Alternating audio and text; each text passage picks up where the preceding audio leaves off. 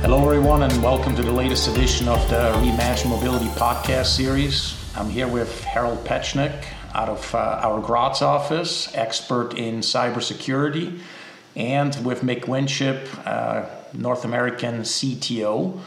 Um, welcome, guys, and uh, thanks for joining me. Uh, I want to talk about cybersecurity. So, cybersecurity, uh, I got into it maybe seven, eight years ago when it really came into the automotive space very, very hard and very strong. And many OEMs, uh, certainly in the US, but also in Europe and globally, uh, really jumped on it. Many companies established themselves as solution providers. And then I felt like after three or so years, it kind of cooled off a little bit. But now it feels like it's it's back on again, and maybe just like fuel cells that we've talked over 20 years is coming. Uh, and now we believe it's really coming. Is now the time, Harald? Is cybersecurity really now here? I know in Europe, for example, there's regulations now, so maybe that helps.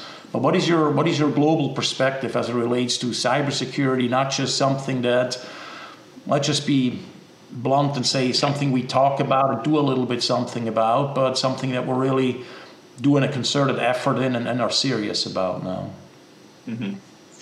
That's a good question, um, Stephan. Yeah, I think it's like a hype cycle. There was a hype before, it cooled down in between, and now it starts again.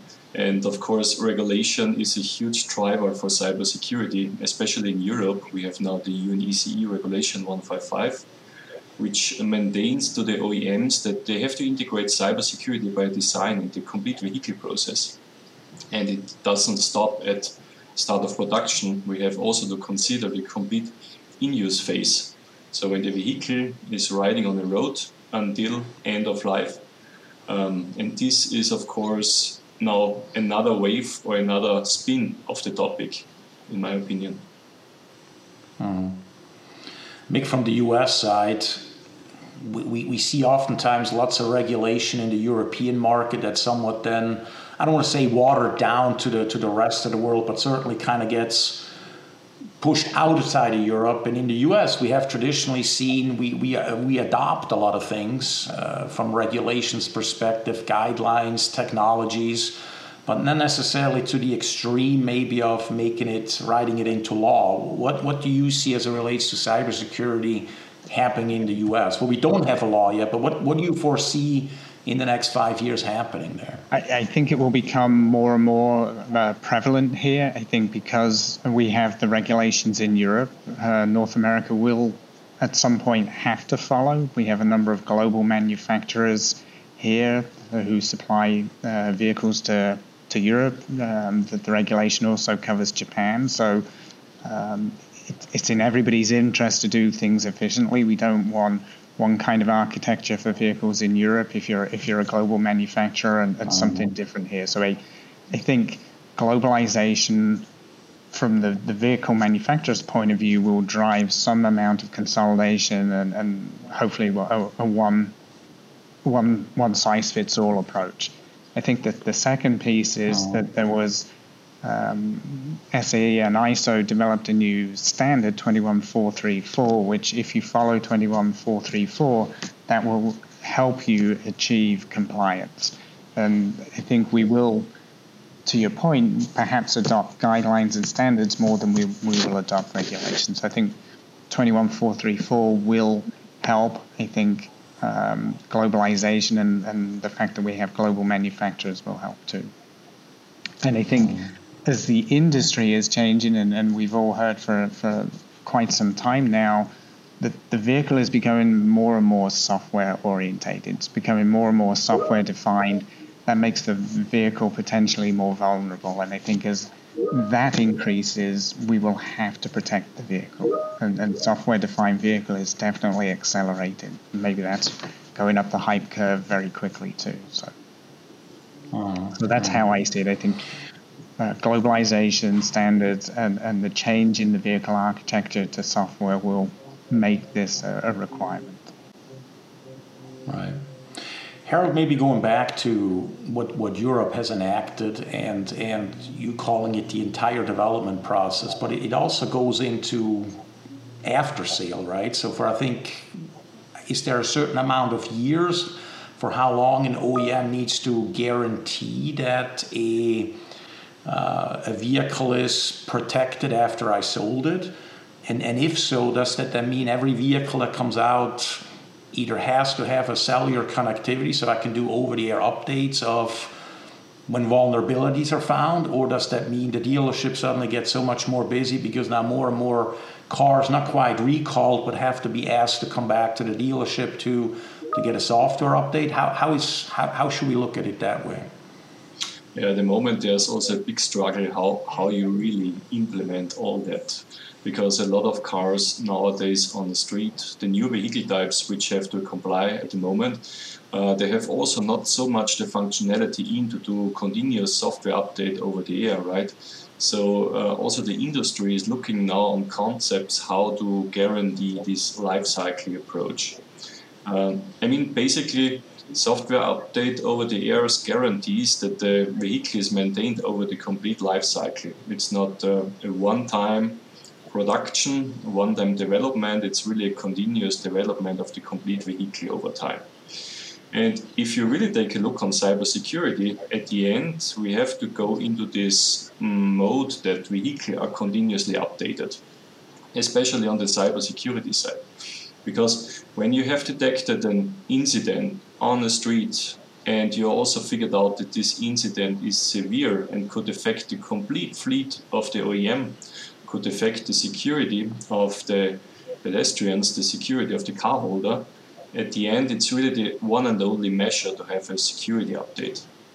Um, so it goes hand in hand with the vehicle architectures. If you think towards central central compute, compute units, like um, Tesla has implemented at the moment, um, I think it has to go hand in hand. The architectures they have to enable software updates, but we need also a, good incident control, incident response to see what is happening out there and to deliver software updates whenever it is needed. Mm-hmm, mm-hmm. Maybe from a let's do a, a, question purely for the US side, and then mm-hmm. Harald, we have the same question for you, but from a more, let's say, European or global perspective. In the US, when it comes to electric vehicles, what, what most people are talking about from a concerns perspective is, right, is, is range and, and, and can I charge my vehicle? When it comes to ADAS, level two to level three, it's you know is it safe? Or oh i don't like this stuff. I turn it off as soon as i get into my car because i even hate the steering wheel shaking when i you know when i get over the line or get to the line too close. I don't hear much about cybersecurity. People oh i'm concerned that my car is going to get hacked. Is it just because i don't hear it but it's very much out there or is it is it on a much lower level than what we hear people concerns shared about ADAS features and, and, and range anxiety or, or infrastructure? Or, or what do you see, Mick? I think it, it, it's again. I think it's at, at the beginning. People haven't. I think you know, if somebody gets a, a, attacked, that that's going to change everything. It, it will make things more visible. It's very similar to some of the ADAS development, and, and things become very high profile when an autonomous vehicle slides under a truck in, in, in the sunlight. So I think um,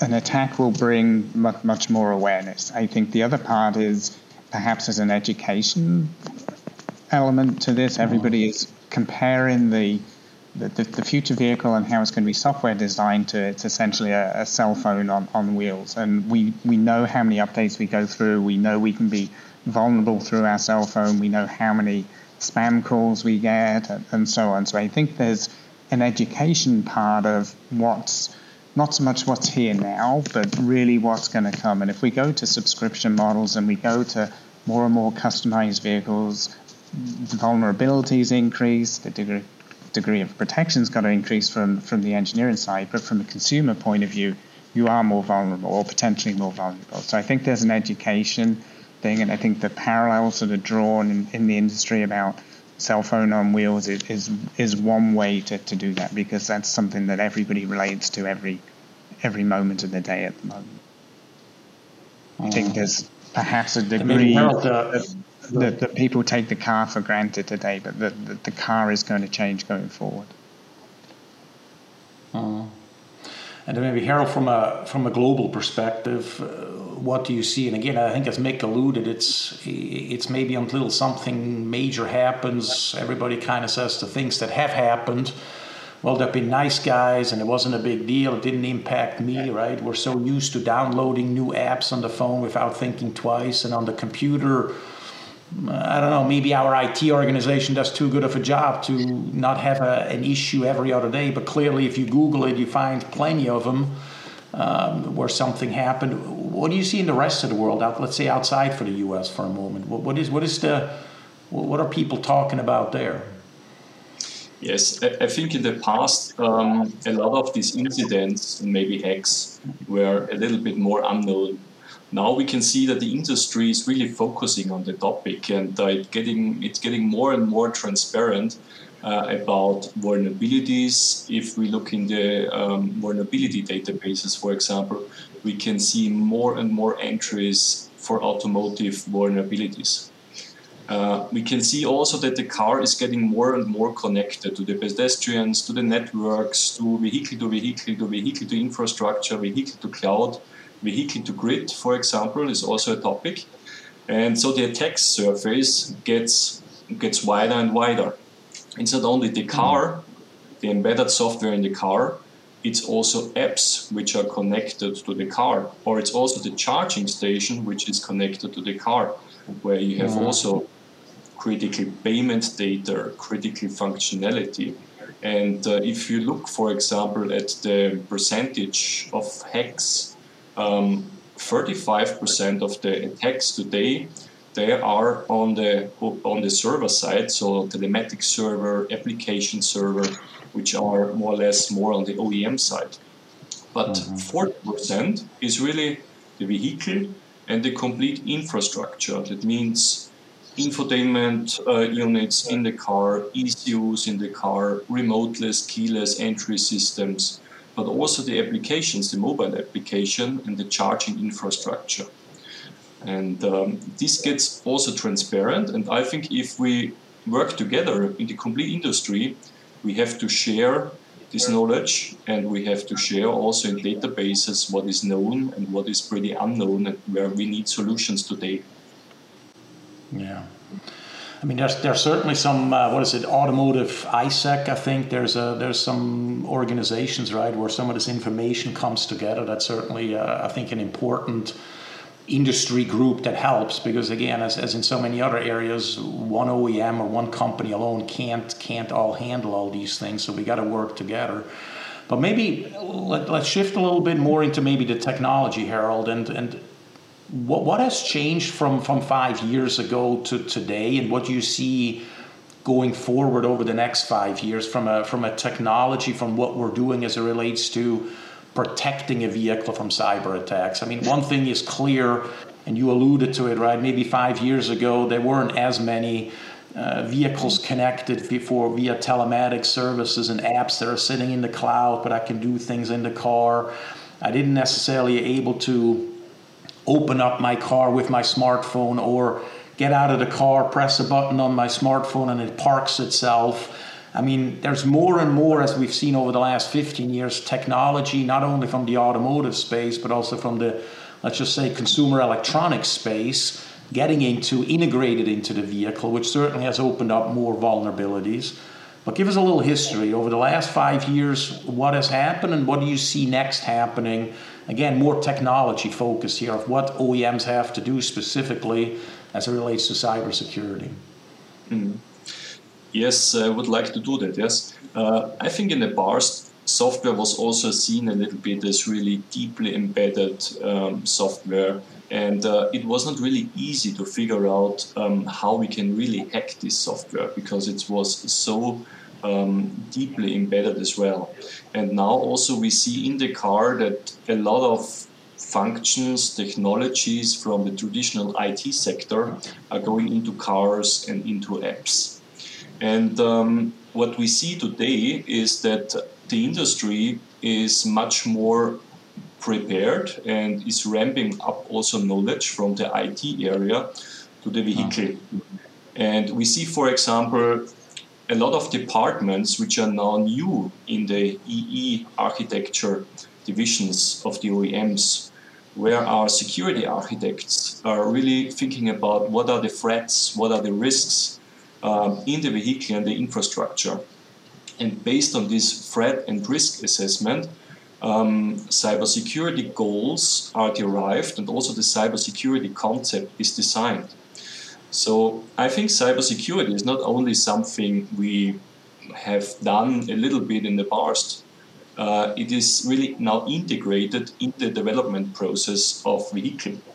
And um, also the ISO standards, what uh, Mick mentioned before, uh, 21434, they give now also some practices uh, what we can do to secure the vehicles.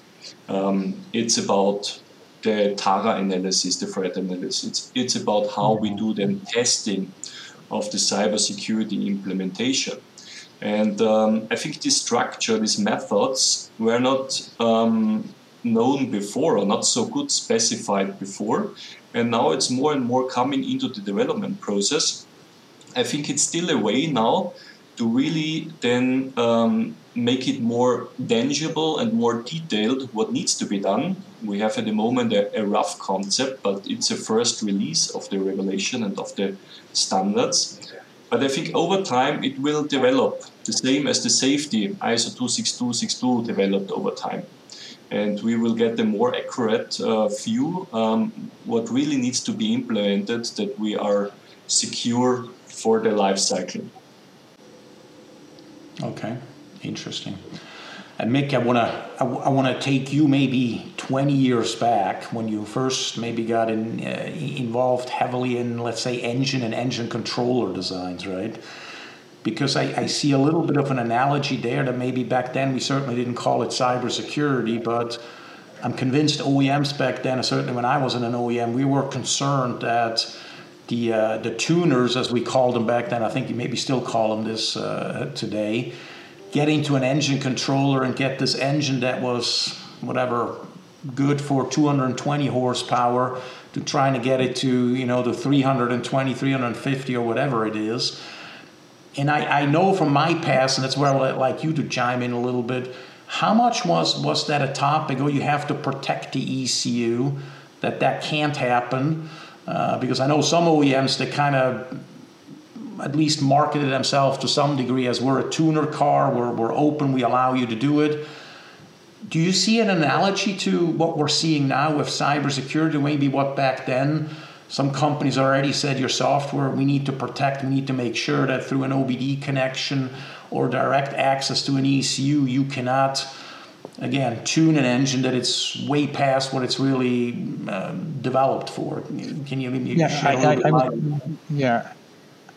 I would say it's definitely analogous. I, I actually think that the scope and, and potential for trouble or abuse is is larger because mm. um, 20 years ago, yes, the people who would chip and, and change things and, and, want to modify things for, for performance and going on the track or, or it became a product function. That does the crankshaft make it? Does the rod make it? Does the piston make it? And, and, and whatever. And what happens about warranty and those type of topics. So I think it was real then, but I think that the potential to change things and impact things is, is much more than just a, a, an engine failure or you end up on the side of the road and then there's a warranty discussion between you, the, the dealer, and, and, and the OEM. I think that the potential for damage now is, is, is much broader. It goes into the electronic system. It could cause a, um, a hardware failure on a electric vehicle or, or conventional vehicle, but the, the scope now I think is much much larger. So definitely analogous. How how do you handle um, the aftermarket? How do you handle the people that want to make a modification to a car? Because that that's never going to change. And uh, but the degree of impact I think is larger, and the degree of um, it, it, it, increases the degree of vulnerability to, to an extent because it what what what more do you have to protect than, than you did before? Mm-hmm. Harald, as it relates to cybersecurity, I mean, I think you alluded to it, or we all kind of talked about it. It's, it's essentially a, over the last eight years, the last 10 years, let's just say, a, a new industry segment in the, in the mobility space has been developed not only by the OEMs, and you said some OEMs now have their own, you know, departments for cybersecurity or part of EE architecture. We certainly have a, an ever-growing uh, supply base with with software technologies or other technologies, and we have it for from the development side to the integration to the monitoring to the testing. what is next? where is the biggest growth? Is it in, in, in cybersecurity products? that an OEM can take and essentially flash their modules with and protect them? Is it into similar what maybe in the IT space where we where we monitor a lot of things and then react to a threat and constantly have to update, let's say, our firewalls? Um, is it more in the testing? Is it more in the at the beginning with with much more stricter and much more specific specifications and how software has to be developed? Is it on the hardware where we protect hardware from even accessing? Uh, where is it? Hmm. That's a good question. Maybe it's a little bit of all. yeah. No, I will. I will try to answer. So um, I think on the technology side, the technology what what is in the car to protect um, from entrance to the outside. So I think about secure gateway, for example. I think about um, encryption in the car. I think about uh, authentication, for example, of the in-vehicle network to the components. So if two components uh, com- uh, communicate to each other, that there's a strong authentication. Um, I think about also encryption of data which goes out of the, out of the car into the backend of the OEM. Uh, I think all this technology, um, there is growth in the future because security has to be behind the traditional functionality of the car. The car holder is buying things because he wants to have outstanding functionality and an outstanding user experience. And security should not hinder it that this functionality come to life. So we need good protection behind that, uh, which is which is working. And the second part I see is, of course, the tooling side, um, because there's IT tooling available, and this needs to be tailored to automotive as well. Um, so that's that's the good thing that we have something available. Uh, we need to make it automotive specific.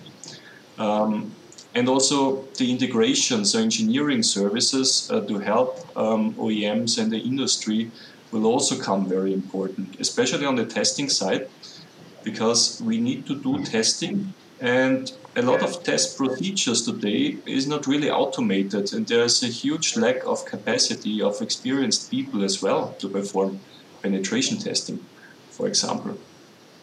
Um, so we need a little bit of both. I, I see it on the technology, the product, I see it on the engineering services, and I see it on the tooling to make the complete process efficient and also productive so that we can also uh, spend reasonable effort on the um, on the things and not uh, too much and overloading ourselves. Mm-hmm. Maybe final question, uh, and make a little little provocative. Maybe we, we have talked about cybersecurity here, and we talked about that for you know maybe eight or ten years ago. It's kind of first came up, then it kind of again cooled off, and now is I think mm-hmm. Harald would be fair to say it's here to stay, and it's it's it's increasing in importance. AI, we've, we read a lot over the last several months about AI, not just because Chat GPT came out and people are impressed, but many, many other tools at the same time, maybe even more impressive than that. But we're talking about AI in vehicles. Is, is it something similar as to what we're talking about with cyber? What, what a cyber attack could do if, uh, if not protected? Is AI similar? Now we're starting to use AI obviously for autonomous driving or even in ADAS. We're starting to use it for uh, battery prediction models where we send things up in the cloud and how a car drives, how a battery cell performs to, to calculate range, safety, a lot of different things. Is AI the next thing that we're going to talk maybe in five years about? How do we make sure AI by itself doesn't learn past its intended learning. Uh, what is your perspective there as our CTO? I, I think that's a really um, that's a really good question. I, I, I, think we have to think about that. I, I think um, AI can can help everybody, but for, for people that um, think differently or want to be malicious, then you can you can do anything. I mean, and and you can do it with speed. You, Chat GPT, everybody is is out there. You can give it some keywords. We were at an, an event the other week for a surprise party. Somebody gave keywords and it wrote a poem. I mean, so you can it can do anything you want, and the people that want to, it can certainly change the, the, the drive quality and the driving experience for, for the good. But it's another vulnerability or that we have to, to protect for because there will be people that will take advantage of it and, and use it in um, not so nice ways. So I think it's definitely on the horizon and something as an industry we need to be really um, responsive to because all of a sudden it, it's here. We've talked about AI for years. ChatGPT has made it very, very public, very high profile, very, very quickly, and, and it will get a life of its own if we're not careful. Hmm. All right. Very good. Thank you, Harald. Thank you, Mick, and thanks for tuning in to Reimagine Mobility podcast series. Thanks for listening to Reimagine Mobility podcast. If you like this episode, please subscribe and tell a friend.